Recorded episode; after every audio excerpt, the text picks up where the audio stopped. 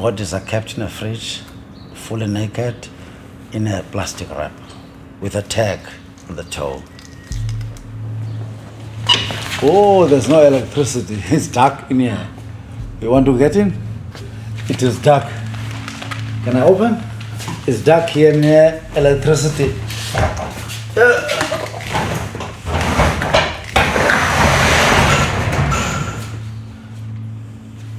It's dark.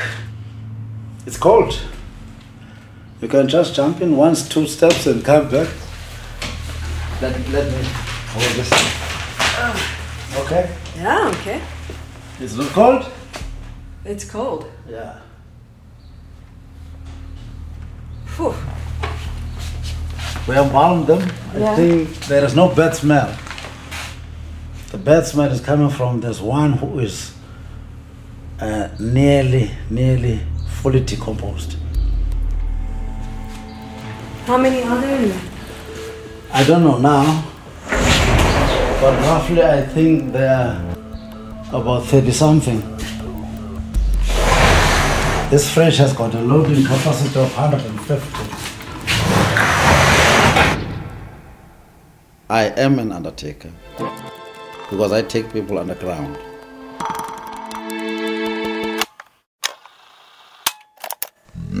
Take people underground.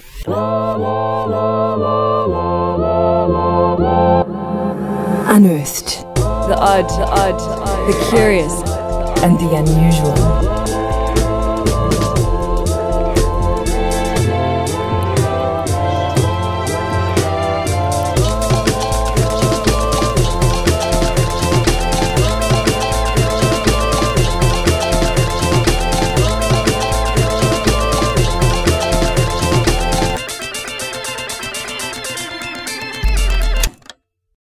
I met Mr. Dunga a while back on a mission to find and interview a grave digger in Gugulethu. It's a township about 15 kilometers outside of Cape Town CBD, and I think there are about 100,000 people living there. And after circling the very large cemetery that spans a block or two, we spotted a sign on one of the houses, Dunga Funeral Home, and we took a chance. We pulled into the small driveway. Mr. Dunga, an undertaker, runs his business from home, and he welcomed us into his space with open arms. This piece is a collection of moments and thoughts that he shared with us, giving us a sense of his work, his history, and his reality. Mr. Dunga works in a hard and traumatic world. He deals not only with death every day, but death as a consequence of often difficult situations, as a consequence of poverty and desperation. His history is a complex one. He's a former MK soldier, that's Mkhonto weSizwe, the armed wing of the ANC created in the struggle to fight for freedom. He lost two brothers in those bad old days, and he never thought he'd be an undertaker. This is not the last you'll hear from Mr. Dunga, as we will take him up on his invitation to sit with him at his father's kraal in the Eastern Cape and to ask him, Who are you? But for now, here's an idea of what it means to spend your days with death. The South African trend is people just take care of you whilst you're alive. After you've died, they don't care of you. So, to me, if I've got to embalm a body, the first thing that comes to me, this is a human being. The only difference between myself and this person is that he is not breathing. I am breathing. He is dead. He is traveling the path that I will also travel. And there's no way to escape. That's all. I'm haunted by the grieving people more than the bodies themselves. The reason why I built this small office here, it was because people were entering inside the house at dead of night, crying, throwing themselves on my couches and all that. And my wife, as a teacher, could not sleep sometimes. So I built this small office. I am doing the business because people are dying. AIDS, the major killer, diabetes is killing so many people in my country. And then there's a problem of violence, especially during weekends. It's rare that you don't get a body of violent death on Monday or Tuesday. Young people. It's so bad.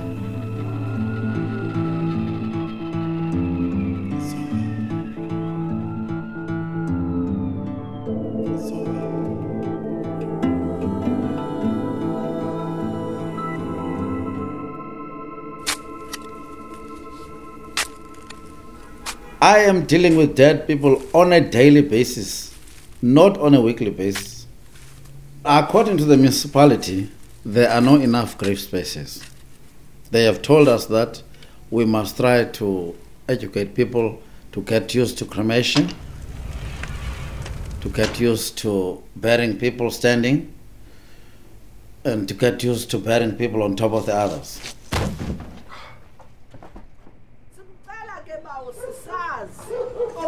Zonke izinto esizicela uyasenzela ngegama lonyana wakho uyesu kristu inkosi yethu. Bawo wethu Traditionally, we are people who, who, who want to bury their deceased and visit their graves. Now, the question of cremation is new to us. It needs education, educating the people about the needs to cremate, where, why people should be cremated, saving the land, and all that. To be honest, it's a hell of a lot of bodies going away if you can on on a Friday from 5 p.m. stand at Engen garage on the N1 before you get to Paarl and see the quantums pulling trailers, all those quantums are condemned bodies. There is no dignity, no respect, but there's no alternative. How do you keep them, for lack of a better word, fresh? If you know what I mean? How do you. Embalming. Embalming is, in short, the preservation of the body, the stuffing of the body, so that it does not get decay in the process of maybe going away to the Eastern Cape or wherever. I remember the first time when I was doing practicals on embalming, there were five bodies which were burnt in Khayelitsha in the place called Taiwan. And Dr. Vandenberg told me to embalm a man. You must know that if a body is, is, is burnt, it might be only two feet high instead of one comma something meters. So I embalmed this body. And uh, I told him that I'm finished. I was so sweating. He said, Have you finished? I said, Yes, sir. Did you embalm my man? Yes, sir. Okay, let's see. But this is not a man you have embalmed. Remember, embalming does not take less than 45 minutes, sir. First time. I said, I think it's a man. He said, No. With a man, there's a difference. So I had to embalm another body. He showed me the, the marks of a man. How do you differentiate a man from a woman? Even if the man is burnt or a woman is burnt or both of them.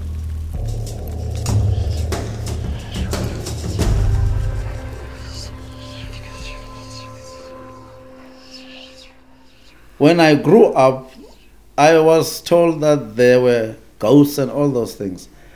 I've never seen a ghost at the mortuary. I sometimes stay there the whole night.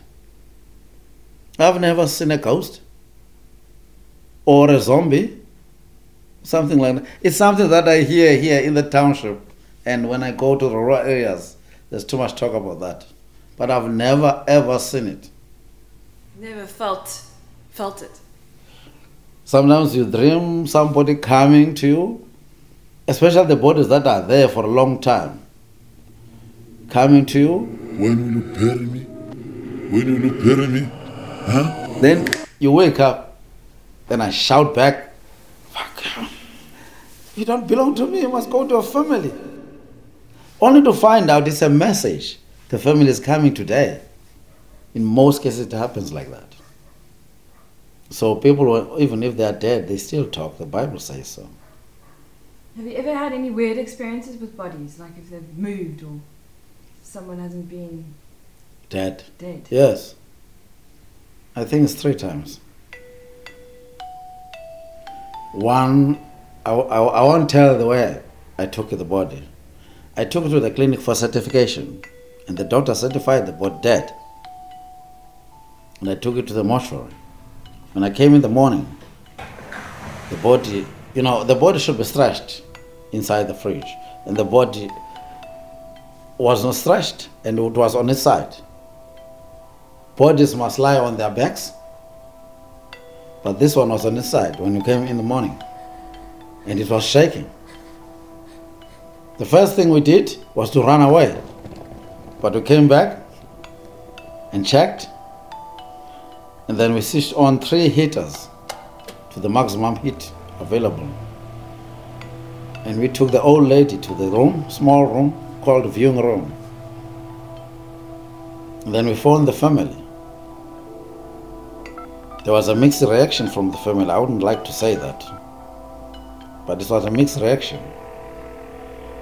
And uh, but the lady later on died. She died at the mortuary.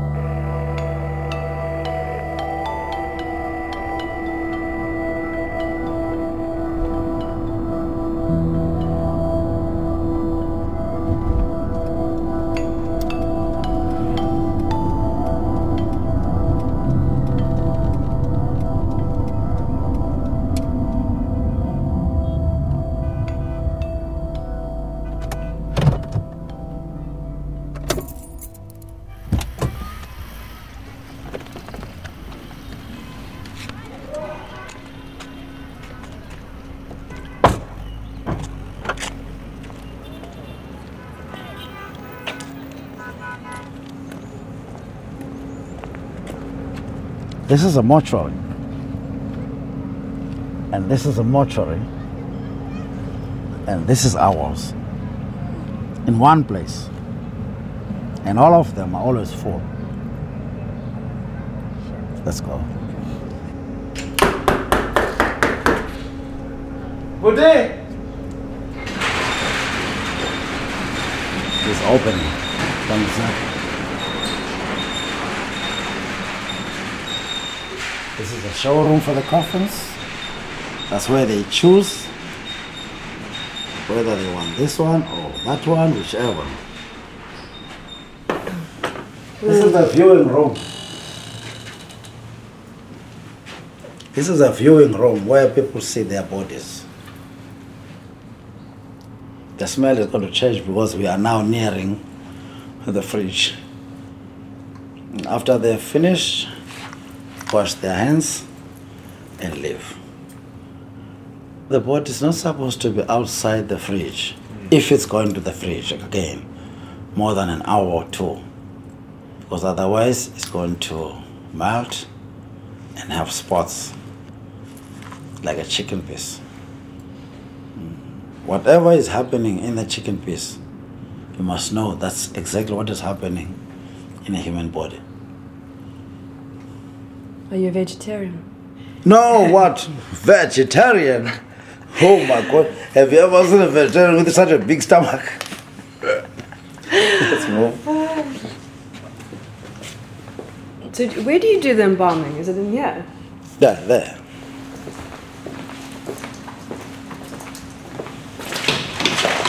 That's the table.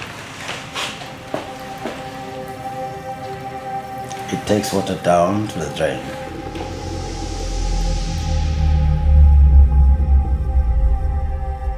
Blood comes out down to the drain. You fill the body with the liquid. Try, try and push the blood out, which in most cases is, is not fully there.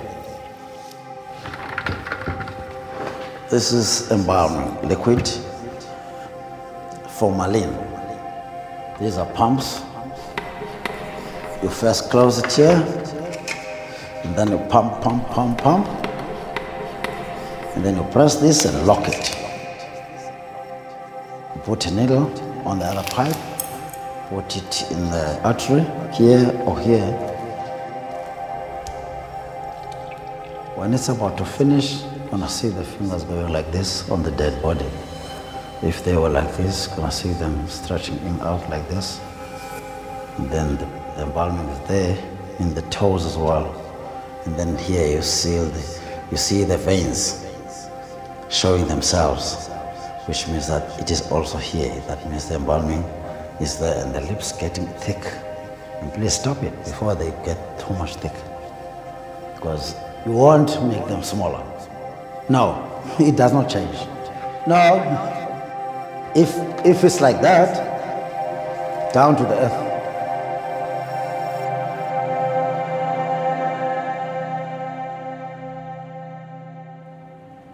You see, embalming a human being, it, it takes a lot of time, a lot of liquid, a lot of human resource, and uh, some people need not to be embalmed.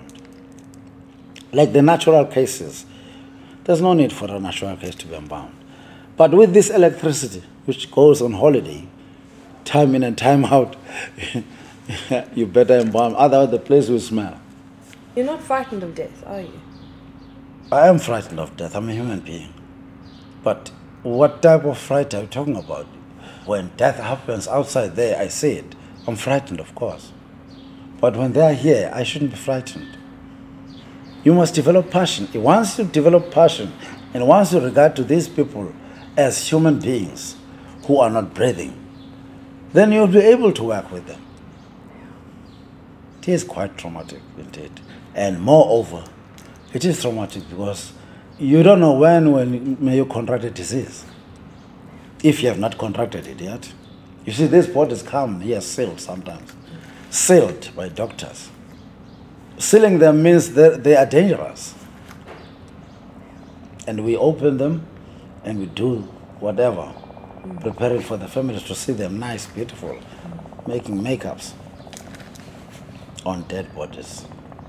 I am frightened, but it is my job.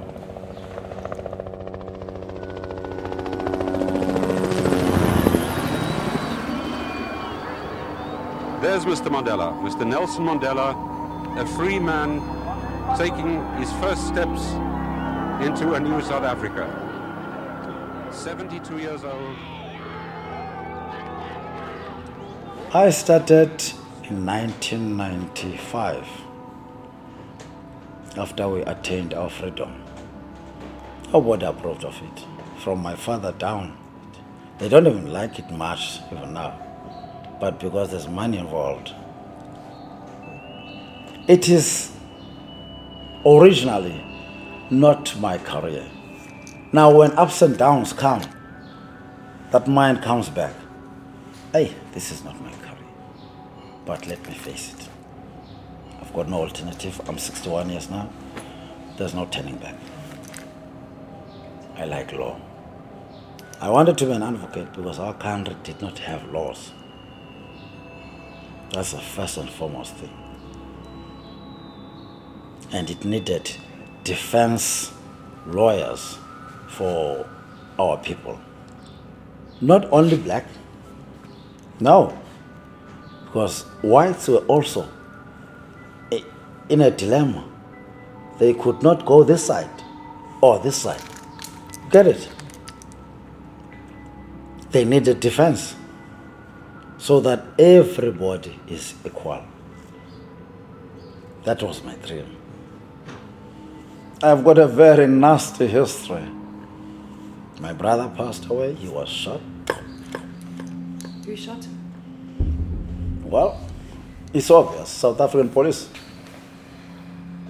Why are you shooting him? I'm testing this rifle. It's not a joke.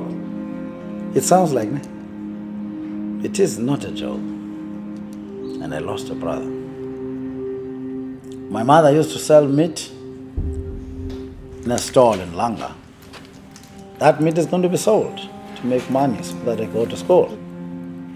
Oh, my dad was just an ordinary worker with no education at all. But he always tell us that I want you to be educated and not to be like me. I don't want you to be a modern slave. I want you to be educated.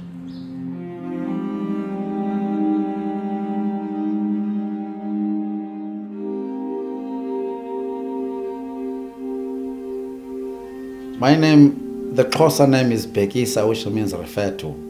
Bekisa, B E K I S A. I was born in 1954 on the 3rd of April, not according to the ID. The ID says 31st July. During the days of apartheid, eh, you laugh at it. If you are in front of myself and we are all going for the IDs, they will say to you, lift your hand and touch the other ear on the other side. If you touch it, you are just like the other one in front of yourself who was born in 1954. So all of you were born in 1954, they just write Dompas. That's the former ID, 1954. And your date? He does not wait for you to tell him the date. No, always. And if you say to your parent, Daddy, that man has written a wrong date. Hey, keep quiet! It was, it, wa- it was bad, man. Let's not go back to it. Some of the history matters you don't even want to recall or talk about. Because I never thought I would ever, ever be an undertaker. It's the only business that uh, I wouldn't like to leave for my children to, to carry on. It has got a lot of trauma. Every time when I pray, I pray for three things. One is love for God and the people. That God give me strength so that I can deal with people, whoever comes in front of myself. Two, save my soul. Keep it next to yourself. Three, I want success in whatever I do on earth. Those are three things that I request from God.